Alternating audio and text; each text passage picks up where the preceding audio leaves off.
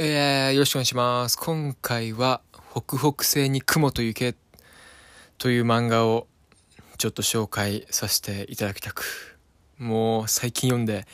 めちゃくちゃハマって、めっちゃ面白くて、味わい深い青春とミステリーに、もう自然と命へのリスペクトがクロスオーバーした傑作です。もう読めば絶対にアイスランドという国のファンになると思います。じゃあ、始めます。えっと、この北北西に雲と雪っていう作品は、あの、春田っていう、まあ、角川が出してる漫画誌に連載された、連載されてる作品で、で、作者は井出明先生。で、まあ自分は単行本で知ったので、そう、ちょうど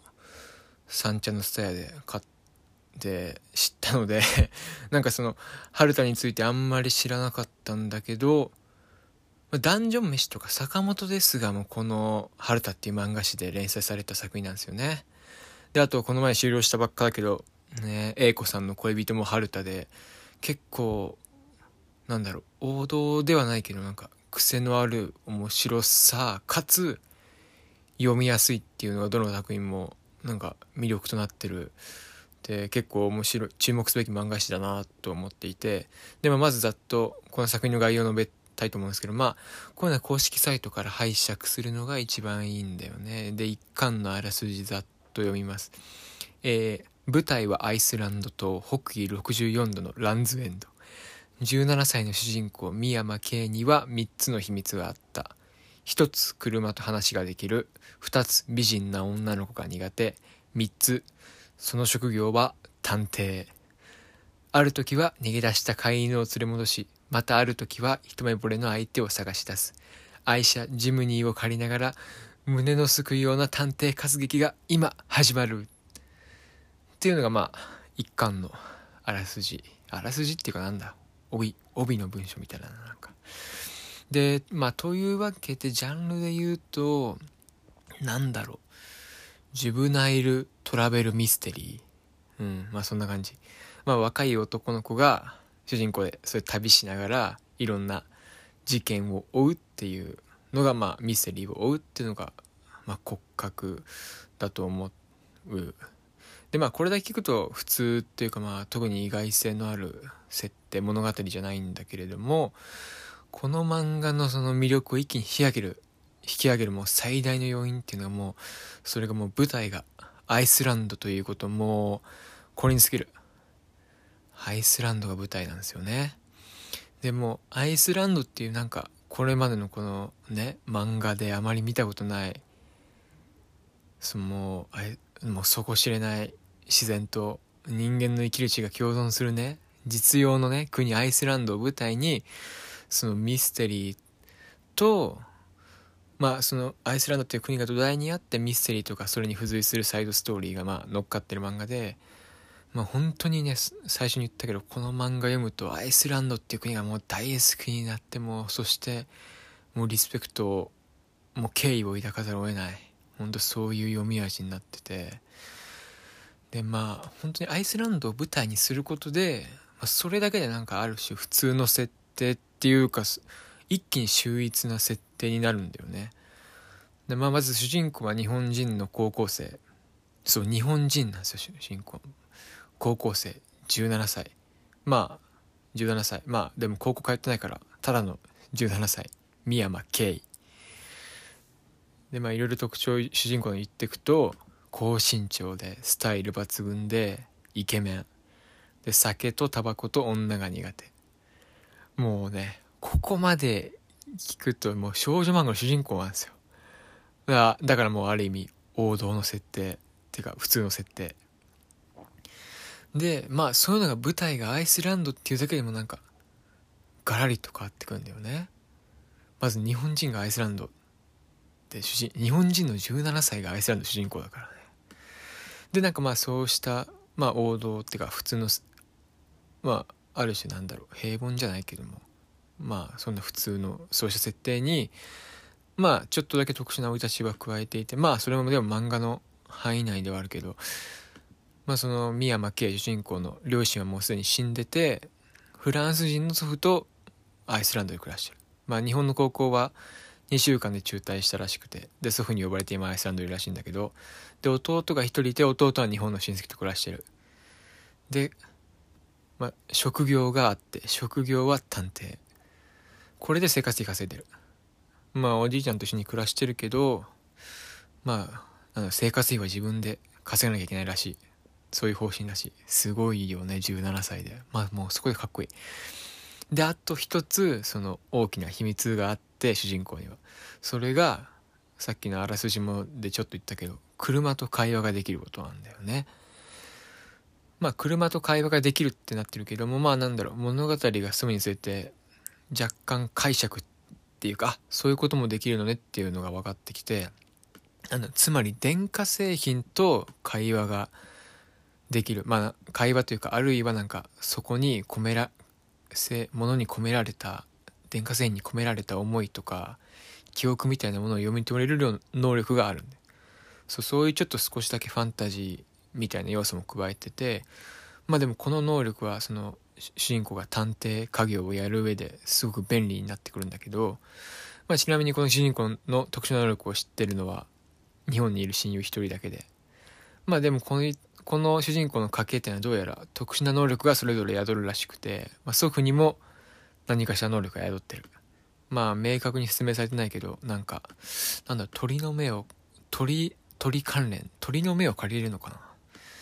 まあでもなんだろうそういうちょっとなんかね能力バトル漫画じゃなくてなんかそんな大それた能力じゃない。そう人を殺してしまうようなねそういう大それた能力じゃないの。でそういうまあなんだろう王道の設定とちょっと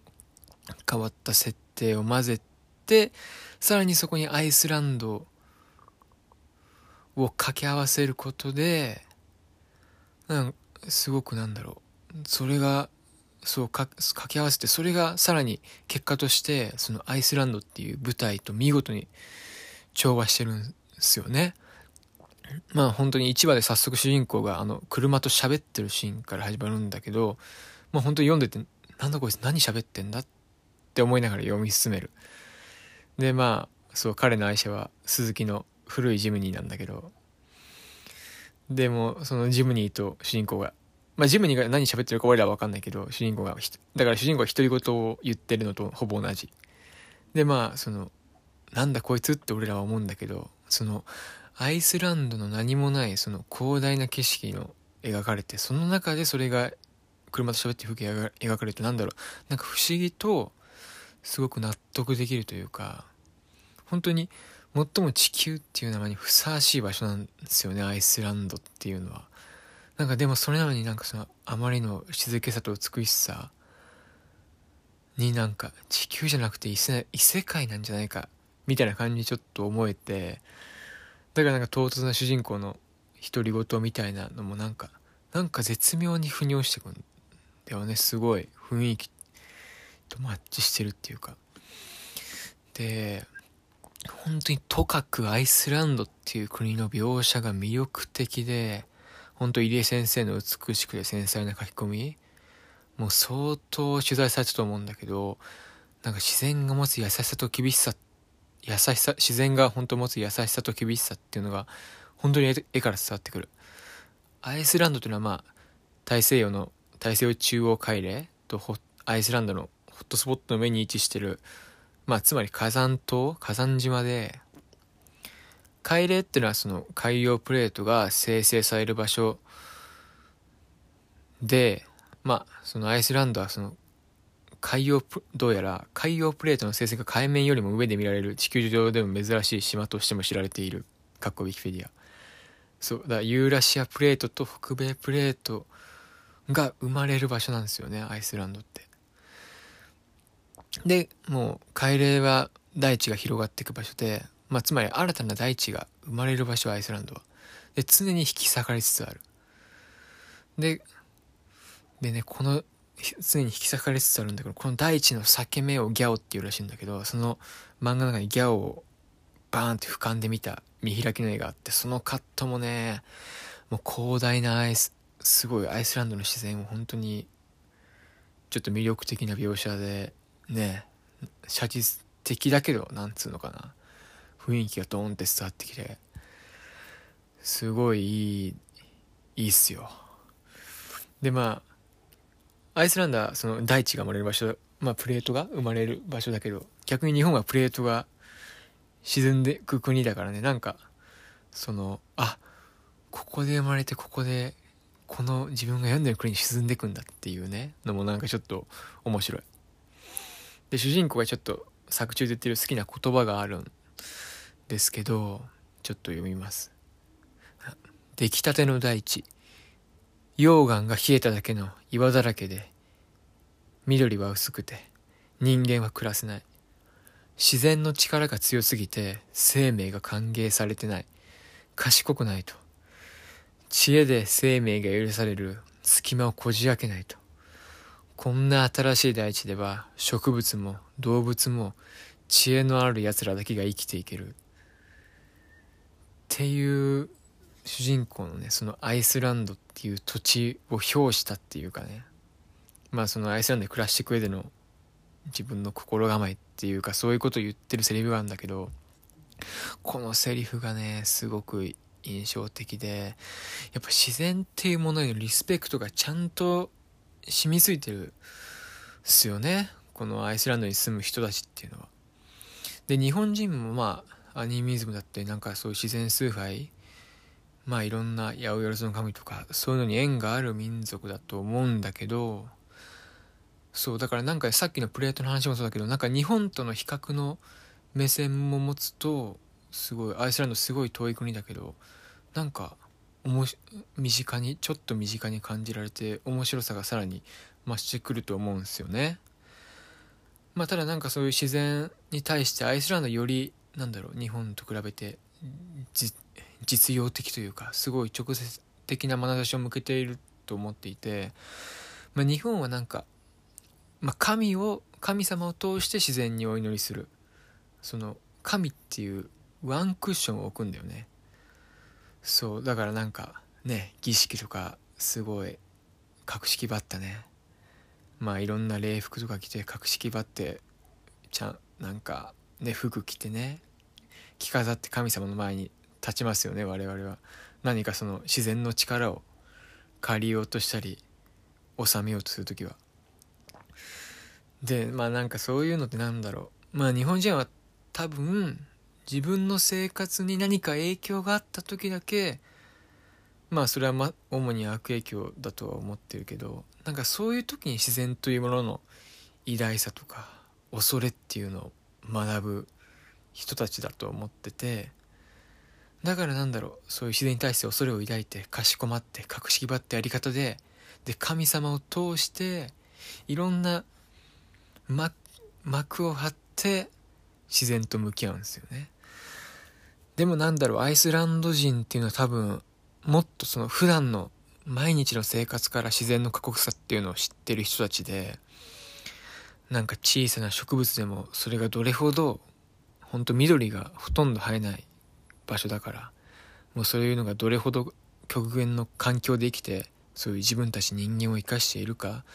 もうそういうのを多分小さい頃からね教えられて自然へ教えられて生き育ってきてるんです。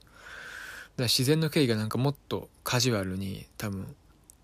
本当に普通の心構えとして根付いている。いる。だからその作中でもいろいろなとこで描写されてるけど自然に人の手手を極力加えない。自然に対して、まあ、どんなに観光地化されてるとこでも危険な場所になんか例えばその人の命を守るための大きな柵とかをつけることは好まない、まあ、かんもうそういう観光客が土地を荒らさないようになんか最低限の木道は設置したりするけど本当に木道最それは土地を踏み荒らさないようにつけてるだけ。本当は設置したくない。で服だってなんかねおしゃれっていうよりもなんか機能的なねアウトドアウェアとか着てたりまああと電力に関しても地熱発電で3割でどうやら水力発電であと7割を賄っているらしくてまあ、なんか本当そういうね知恵を持って自然とちゃんと実用的に、まあ、直接的に向き合ってる人たちの住んでる国で。まあでもなんかねそういうのすごい本当リスペクトできるなって思いつつまあこれちょっとちょっとそれるけど。まあなんそのなるべくなんだろう看板とか柵立てないっていうのは伊勢神宮と似てるなって俺はちょっと思って。まあ伊勢神宮も日本の中では結構すごい独特な場所だけどあそこも自然っていうかね神が住まう聖なる空間へのリスペクトが凄まじい場所でなんか本当に奥ゆかしさの塊のような場所なんだよね。だから日本人の精神性の根源みたいなものがよくあそこに表されてるなとは個人的に思ってるけど本当森もねすごい太古の森って感じで。で場所を示す看板とか本当何もないんだよね。伊勢神宮って。だからどこはどこだかちょっと分かんなかったりするけど。でさらにあのね西宮も内宮の正宮もで御正殿もね質素な木造建築で。でさらに20年ごとでそれを建て替えて。で絶えず作り変えて神様が若さを保ち続けるように、まあ、そういう思いであのああいうシステムがあるんだけれども、まあ、なんか割とだから伊勢神宮はなんかまあ今サーキュラーエコノミーとかそういう今注目されてる言葉あるけど、ね、1000年以上前からなんかそういうねあのアマテラスさんが眠ってる建物はそういう考え持ってるっていうのはすごい結構あ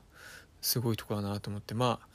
でもアイスランドに住む人はそれをねその局地でな局地的なことじゃなくて普通の生活からずっとそういう思いをまあ形は変えつつもスタンスは維持していてそういうとこがやっぱねアイスランドすごいなと思っていますね。そのアイスランドの自然に対するその思いっていうのがよく本当に伝わってくる漫画です。で本当にあとね作中で料理とかも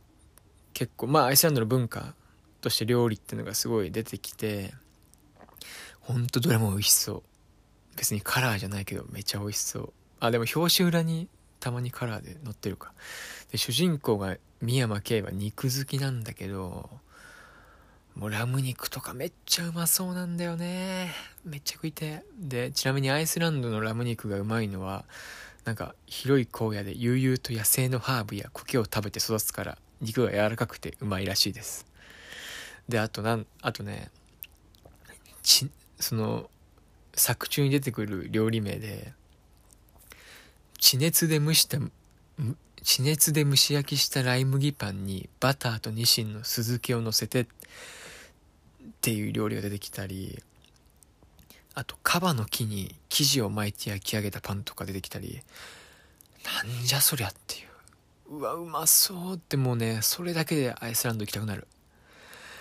あな結構長く喋っちゃった。もうちょっとあともう少しぐらい魅力喋らせてください。であとちょっと今アイスランドの魅力ばっかなんか喋っちゃってたけど。であとすごいあとね物語の進め方というか構成もすごい大胆で面白くて。で単行本で読むとさらにその大胆さがわかるんだけど、まあ、今4巻まで出ててどの巻も読み味がすごい違うんすよね。まあ1巻はなんかいろんな要素ミステリーだったりとかまあ探偵のものだったりとかあと家族についてあったりとかあとちょっとヒロイン的な要素だったりとかそういうののまあイントロダクション的な感じの話が続いててで2巻は2巻がすごいほぼアイスランド観光。その日本から来た主人公の親友ともう一緒にひたすらアイスランドのいろんなところを巡る。もうこの2巻でめちゃくちゃ多分ハマります。もうアイスランドっていう国がもうここで大好きになる。で3巻がその主人公の探偵家業がメイン。でまあここでね結構 LGBT の問題も入れ込んできたりなるほどなって思って。まあねこの巻では結構その物語の核である大きな事件っていうかミステリーが、まあ、加速していく巻ですね。で4巻4巻もね、まあ、個人的にはでもこの巻が一番好きかもしれん。まあそのちょっとミステリー、まあ事件も絡みつつ、まあ恋愛パートというかなんだろう。ちょっとね、主人公のその K とよく喧嘩する、まあ、超絶美人の、ね、女の子がいるんだけどこの2人の絡みが結構主だってる感でめちゃくちゃ最高なんですよね。めちゃくちゃお似合いなんですよこの2人が。そのイケメンの日本人ともう超絶美女のアイスランド人このカップルね。2人とも17歳です。もうでもね本当にかっこいい。もうこの2人にやり取りを見てるだけでもうすごいね。キュンキュンします。キュンキュンじゃないけどなんだろう。あいいねってなるなんか。まあなんかなんだろう。まあすごい2人なんだろうすごい突っぱね合って喧嘩し合ってんだけどまあなんかそのやりことやりとりもベタではあるんだけどやっぱなんかそれがアイスランドっていう舞台だからやっぱ日本人とアイスランド人っていうね組み合わせがなんかちょっとすごいねしかも2人ともビジュアルとても良くてなんかちょっとだからなんだろうベタだけどもちょっと違うんだよね。それが癖になる。うん。本当にこの2人の関係性にも目が離せないですね。いややばい長くなったな。いやもうでも本当にちょっとまだちょっと語りたいけどまあまとめるとなんかアイスランドっていう国の魅力とその登場人物たちの魅力が本当にねすごい掛け合わさった最高の作品でもう絵もとてもうまいしであと単行本のね想定とかカバーがすごいおしゃれであのね紙の質感がすごいいいです。ほんとなんかめくるっていうことの喜びを感じれる漫画でぜひちょっと手に取って読んでほしいなって思いますねこれは。はい。じゃあまたちょっと違う作品また次回紹介します。ありがとうございました。